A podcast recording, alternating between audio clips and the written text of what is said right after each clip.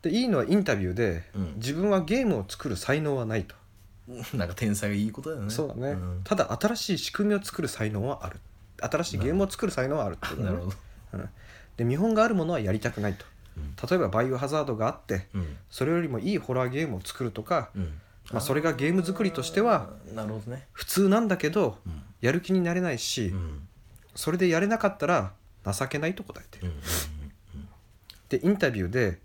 母親に関して聞かれた時、うんもう失踪してるじゃん小学校小学校の時2年生の時ね、いいの本人は小学校2年生で出てったから記憶にないと言っているが、うんうんいいのの父親はうんうん忘れたいからそういうことを言ってるだけじゃないかと言ってると。あーはいはいはいでいいののいいのはうん母親というものがわからない、そうだねうん、母の愛というものがわからないという、うんそこが僕のゲームの目指すところでもありうん欠点でもあるとつまりこう目指すとこっていうのは、うんまあ、母親というものをちゃんとゲームでうん表現するっていうことうんそして現段階で表現できていない、うんまあ、実際 D の食卓ではうん主人公にうんナイフで刺されるうん顔のない母親が存在するんだよね、はいはいはいうんああじゃあ母親の扱いというかそこら辺の、うん、あのー持っていき方っていうのがうん唯一分かんないってことかね、母親っていうものを描けないってことあそれをゲームで表現することが自分の最大の目標でありあ、うん、現段階で表現できてないってことがマイナスだってことじゃあないあかななるほどねうんまあ、この D の食卓は、まあ、3DO リアルうんうんから95年4月にうんちょっとごめんね出たねその年の7月28日にうんセガサターンでうんでその年の12月1日にプレイステーションでうん3機種から発売、はいはいはいはいまあこれ余談なんですけど、ううんちの兄貴、まあ、ホラーゲームうんしかやらないぐらいホラーゲームが好きなんだけど、まあ、3DO からゲームその D の食卓が出るっていうちょっと前段階からやっぱ話題になってたんだよね、うんうんうんホラーゲームすごいホラーゲームが出るみたいな感じで、で兄貴はもう 3DO リアル独占のうんうんゲームだと思ったから、うんその D の食卓をやるためだけにうん 3DO リアルの本体を買ったんだよね、うんうんうんでその6ヶ月後ぐらいにもう出ちゃうんだけどねすぐうん3ヶ月あ3ヶ月後だうんで僕これやったんだけどう、んまあ当時としては結構斬新だったかなああ D の食卓っていうのはどういうのなのまあそれこそアドベンチャーゲームなんだけどう、んまあえっ、と FPS は視点、まあ、うん自分視点い、でうんこう進んでいくっていうお話なんだけど、でもその頃の FPS って結構斬新だよねまあパソコンではあったのかもしれないけどあーただまあホラーゲームでああいう感じで、まあ、フル 3CD フル 3DCG でうんっていうのはなかったように、僕もちっちゃかったからあんま覚えてないんだけど、うん記憶してる、あうんこんなゲームがあるんだっうんて思ったけどね、うんうんでこの翌年の96年うん D の食卓のヒットによりうんうん期待された次の作品はい「エネミーゼロうんの制作を発表うんプレイステーション1はいあの初期のやつね初期のやつで発売されることになっておりうんソニーソニーコンピューターエンターテインメント主催のイベントうんプレイステーションエキスポにてうん制作発表が行われたと、はいでデモ映像が流した後うんいいのが挨拶をするっていう流れだったんだけどはデモ映像終了後にうんいいのは壇上壇上でうん突然マッキントッシュのうんキーを叩いた次の瞬間うんスクリーンに映し出されていたうんプレイステーションのロゴねうんがセガサターンのうんモーフィングに変化変化してうんそれに続きうん当時のセガの社長であるうんなこれ名前が読めねえな井伊子翔一郎っていうのうかんなによる「セガサターンへようこそうんうん」というメッセージビデオが流れたなんでソニーのエキスポでなんでそんなことやっちゃうのまあこれ後々言うけうんうどんうんで事実上のプレイステーション版の開発無期限停止とうんセガサターン版でのうん開発開始の発表でもありうんその手法があまりにも異様であったためうんへエネミーゼロ事件と呼ばれていると、えまあ、この事件というのはなぜ起こったかっていうのは、うん D の食卓がマルチプラットフォーム化された際うんつまりその 3DO リアルからセガサターンから要要はあのはハードにそういろんなところいろんなハードにねそう、される際にうんうん先に発表されたセガサターン版が見込み発注によりうん在庫がダブつきうんうん結果的に大量に中古市場に流れた事態を受けてうん PS 版の発売の際にはうん余剰在庫分うんは自自社で回収するという条件を提示してうん初回出荷うん15万本を要望したにもかかわらずうんソニーはうん初回4万本とうん初回生産本数をうん必要以上に減らした減こらしたとうんうんに端を発しているとうんしかも PS 版は完売してしまったためうんイードはこの時うんビジネスチャンスが潰されたと考えたが、そうだねうん、プレイステーション側の担当者はうんそうは考えず確執が生まれたとはあなるほどねから売れる時に売れなかったっていうねなるほどなるほどでもソニーの考えも分からないでもないいんだやけど、いね、やそれはあの下手打ちたくないでしょそう固めに行きたいでしょ初版はと思うんだよね、うただそのビジネスチャンスっていうかんうん売れる時に売っときたいっていうのが、そうだうねん、うんでエネミーゼロ制作時 D の食卓の利益を全てつぎ込むような体制になっていてうんうんだから D の食卓売れたものを100万本うん売れたそのお金を全部 D の食、あエネミーゼロぶっに込んだんだぶっね込んだ、うんで E のは前回のような事態のことになることを恐れたというとはなおこの事件以降いうん E のはプレイステーションでうん作品を発表していないと、あーまあまあいやまあやっちゃいけないことだわねまあ、だってソニーの発表会で、うんとうんその時だってまあ任天堂が64でしたかなうんでセガサターンがあって、うんプレイステーションがこの3機種がうん争,、争ってたいわけやいじやゃんもう強豪ですよもろこ強豪ですよそう、うんその時にうんプレステのイベントで、うんうんセガサターンのイベンうんイベント、セガサセガのゲームに出しますってうん異例だよね、異例だねうんうん異例っていうか異常っていうかまあすごいことするよねただそこまで込みで面白いじゃんと思ったんまあだと 思うよ、面白いねうんまあねまあね普通はやらないけどね普通はやらないうんだからこの E の件自体はそれも面白いと思ったんだろうと思うんだあ、うん、でもこれ「エネミーゼロの内容っつうのはーうんこれ僕ももちろんやったし当時ね僕の周りもみんなやってたねうんうんそれぐらい結構人気があってはもうすっごい難しいゲームでいうんまあエネミーゼロっていうぐらいだから、敵が見えないんだよねうんうんえそういうことていうかエネミーゼロ知ってる知らないあ知らないか、そう敵が見えないんだよいないんいやいるんだけど、うん見えないのスケスススケルトンだよスケルトンってまあ、うん透明だよね、うんステルスステルス敵みたいなステルス敵みたいな感じ、うん何それで FPS ってまあ、うんわかるよね、うん FPS を FPS のようなキャラクター視点で操作しながら、物語の冒頭で手に入るアイテムうんうん VPS といううん生体探知機うんによって相手との距離のと位置関係を推定しわわかる赤外線みたいな感じだねよ夜に夜うんあのモード切り替えるとうん赤外線になって、うんあの見えてくるみたいな感じ敵がいや敵は見えないんだよだからうん違う違うここからが、うんえっと生体探知機っていうのはそのままその音が鳴るんだよねはいだからうーんとなんつったらいいんだろう敵は見えないんだようんでも近くに敵がいると音が鳴るのうんそれがピンとかプンとかうんポンとか、うんこの音の鳴る感覚っていうのは相手の距離が近くなるほど狭くなりうん正面がうんピンうん横がプンうん後ろがポンうんだから後ろから来てる場合はポポンンポンポンポンポンポンポンうんあだから最初ポンうんポンポンから始まってうん近くなったらポンポンポンポンポンだようんね前から来たらピンピンピンピンみたいなうんそうだねねだそれで判断するしかうんなないんだそれ 難しいんだよなんだよそれだ正面から近づいてピンピンピンピンピンってくるあで来る来る来てる来てる来てるそうそうそうそうつってどうすんのそしたらえーっとちょっと待ってねうんえーっとそう銃が手に入るんだけどうんエネルギーガンみたいなやつうんそれで撃つんだけどうん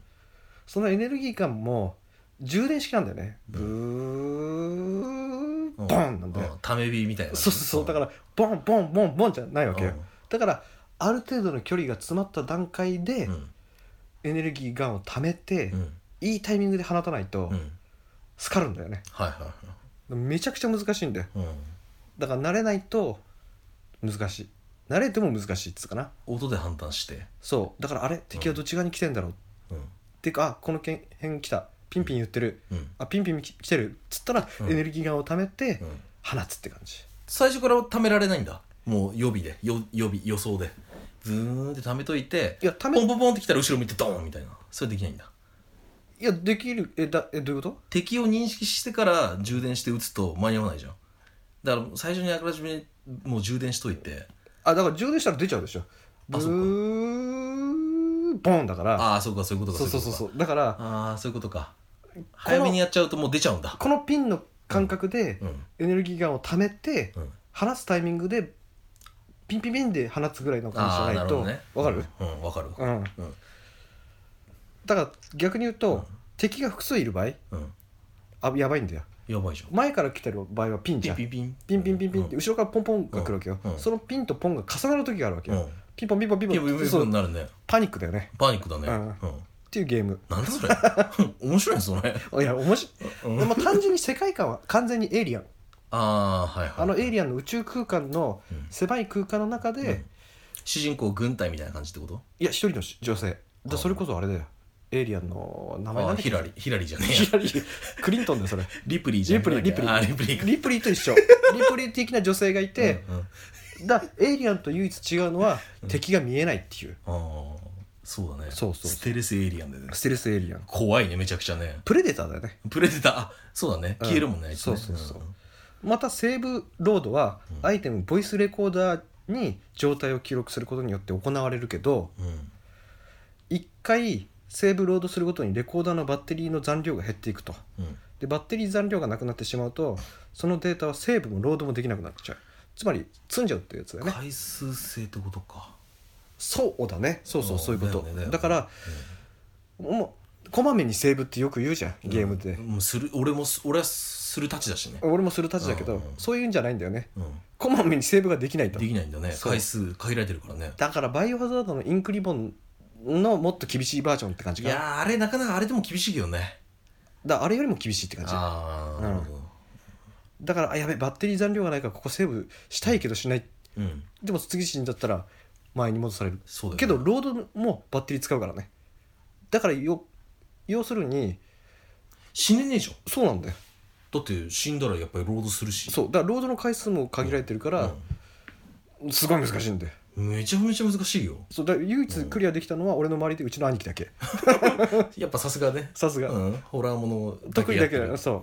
あれは狂ったようにホラーゲーム得意だし好きだから、うんうんうんうんちなみにこの「エネミーゼロ」最後の本になってくると音もなくなるからね何なんだそれ敵も見えなきゃ音のもなくなりもう勘だよえねじゃあピンピンピンピンピンポンポンポンって唯一のそれもない情報源がないってこと野生の勘 のみ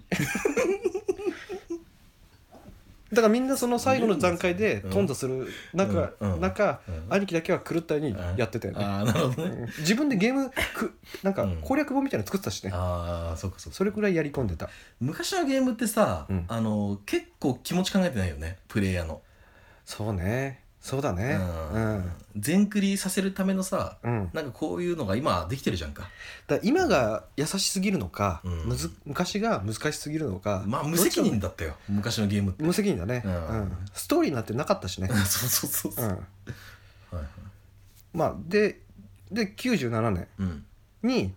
画面表示一切なしのは音だけでプレイするゲームうんリアルサリアルサラウンド、うん風のリグレットこれ僕も買いましたなんかそれ聞いたことあるうねん、うんこれ僕買いました、うんはいの発売とはでこれ脚本がねうん坂本雄二知ああはあってる最近の作品だと「カルテットああはいはいはいは」いあとは「マザー」うんこれマザーはあれだよねあのー木村違うじゃねえや松雪泰子とうん芦田愛菜はいはいはいはいあとはウーマンうんこれはあれだよえっと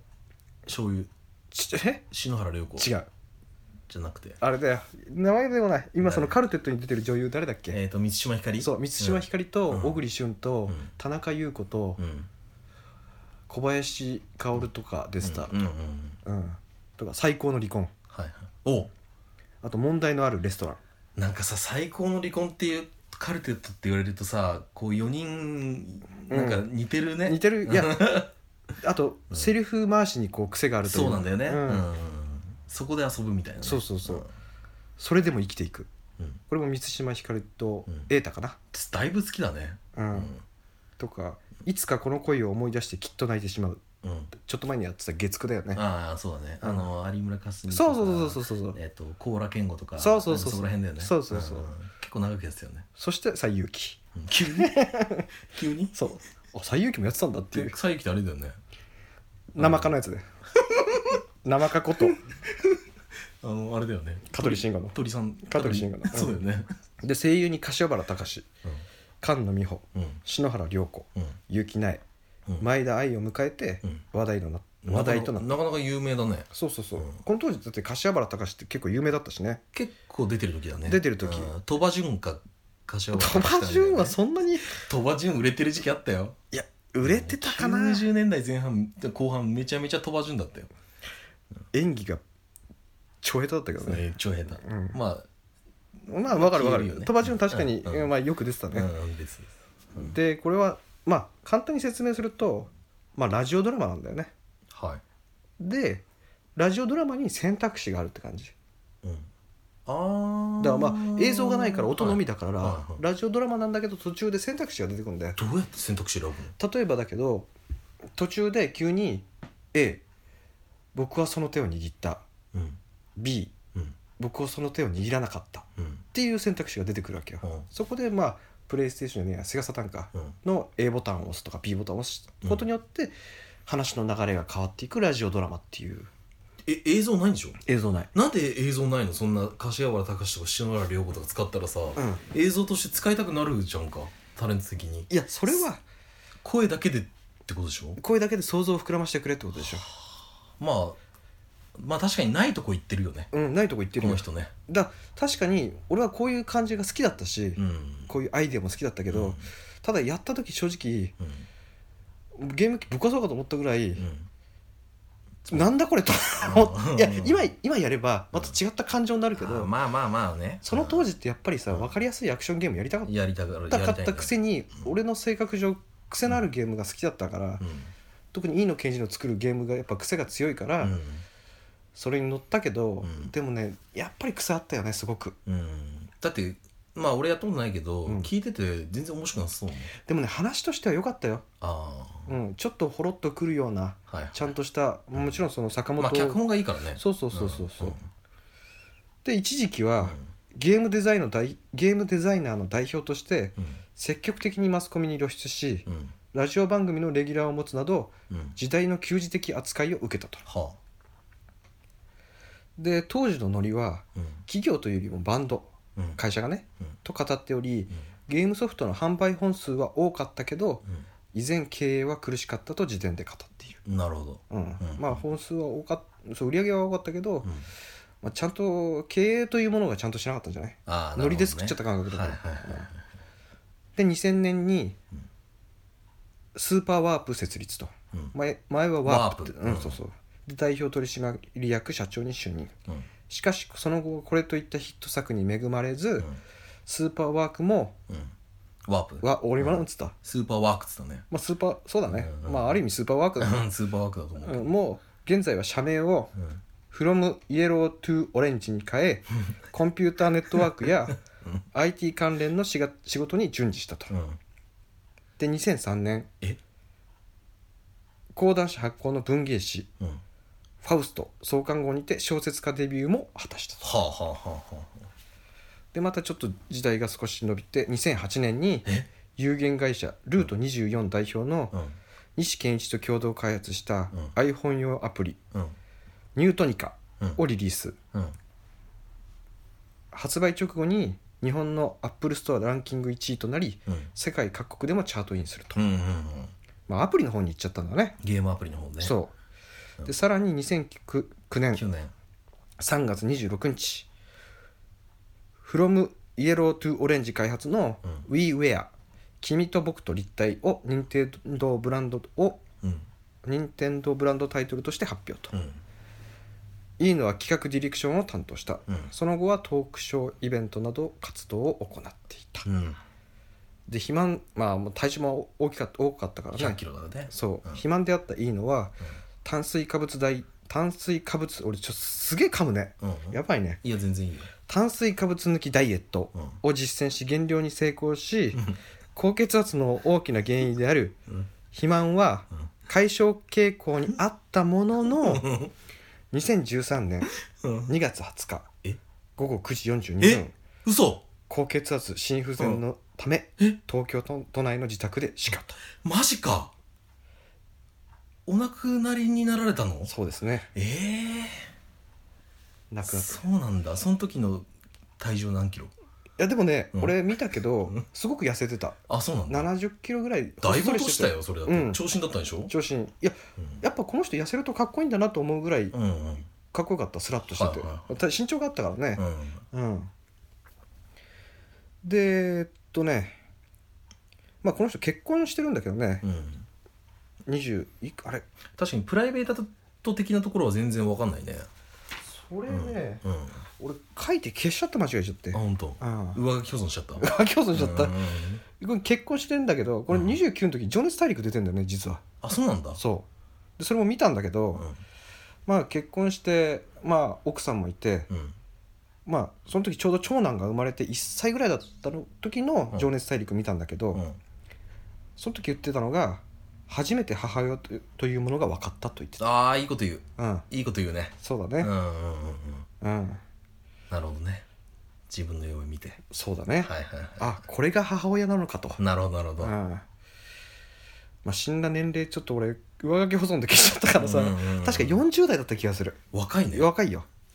40あでも逆算でわかるじゃんか96年とか95年の時に25歳でしょ24歳でしょえっ、とねえっ、とねいやそう言ってたよ、言ってた、うん、94とか95の時に聞いてる245だよ、聞いてるねうん、だからそれにうんだから20だから4040前半じゃん40前半だよね、うんいや俺見た時若いなと思ったし、うん俺これし亡くなった時うん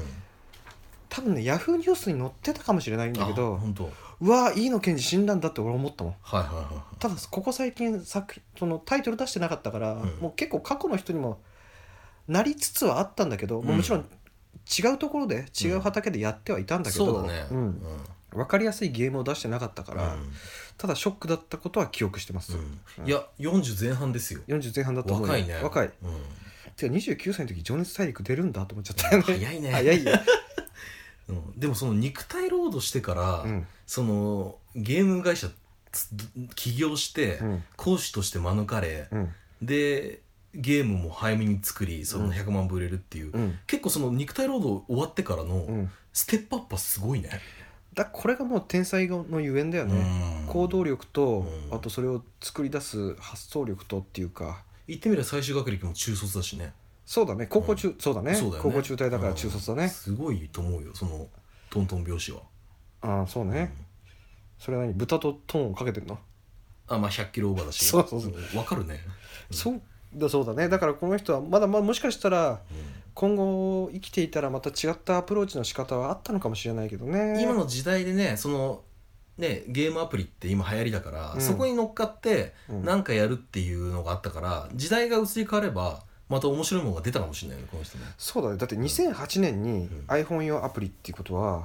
8年前じゃん早いよ、早いよね、早い早いしかもこの人ツイッターがまだこの世に浸透する前にまさかツイッターをうん宣伝部長みたいな形でう配信して発信してるんだよんね、すごいねうん、だからまあ先見の明があったのかもねやっぱりううんんうんということではい迫力と能力があってはい、快活で繊細でありそして屈強な大男、うん飯野健治はいかがだったでしょうか、ありがとうございましたありがとうございました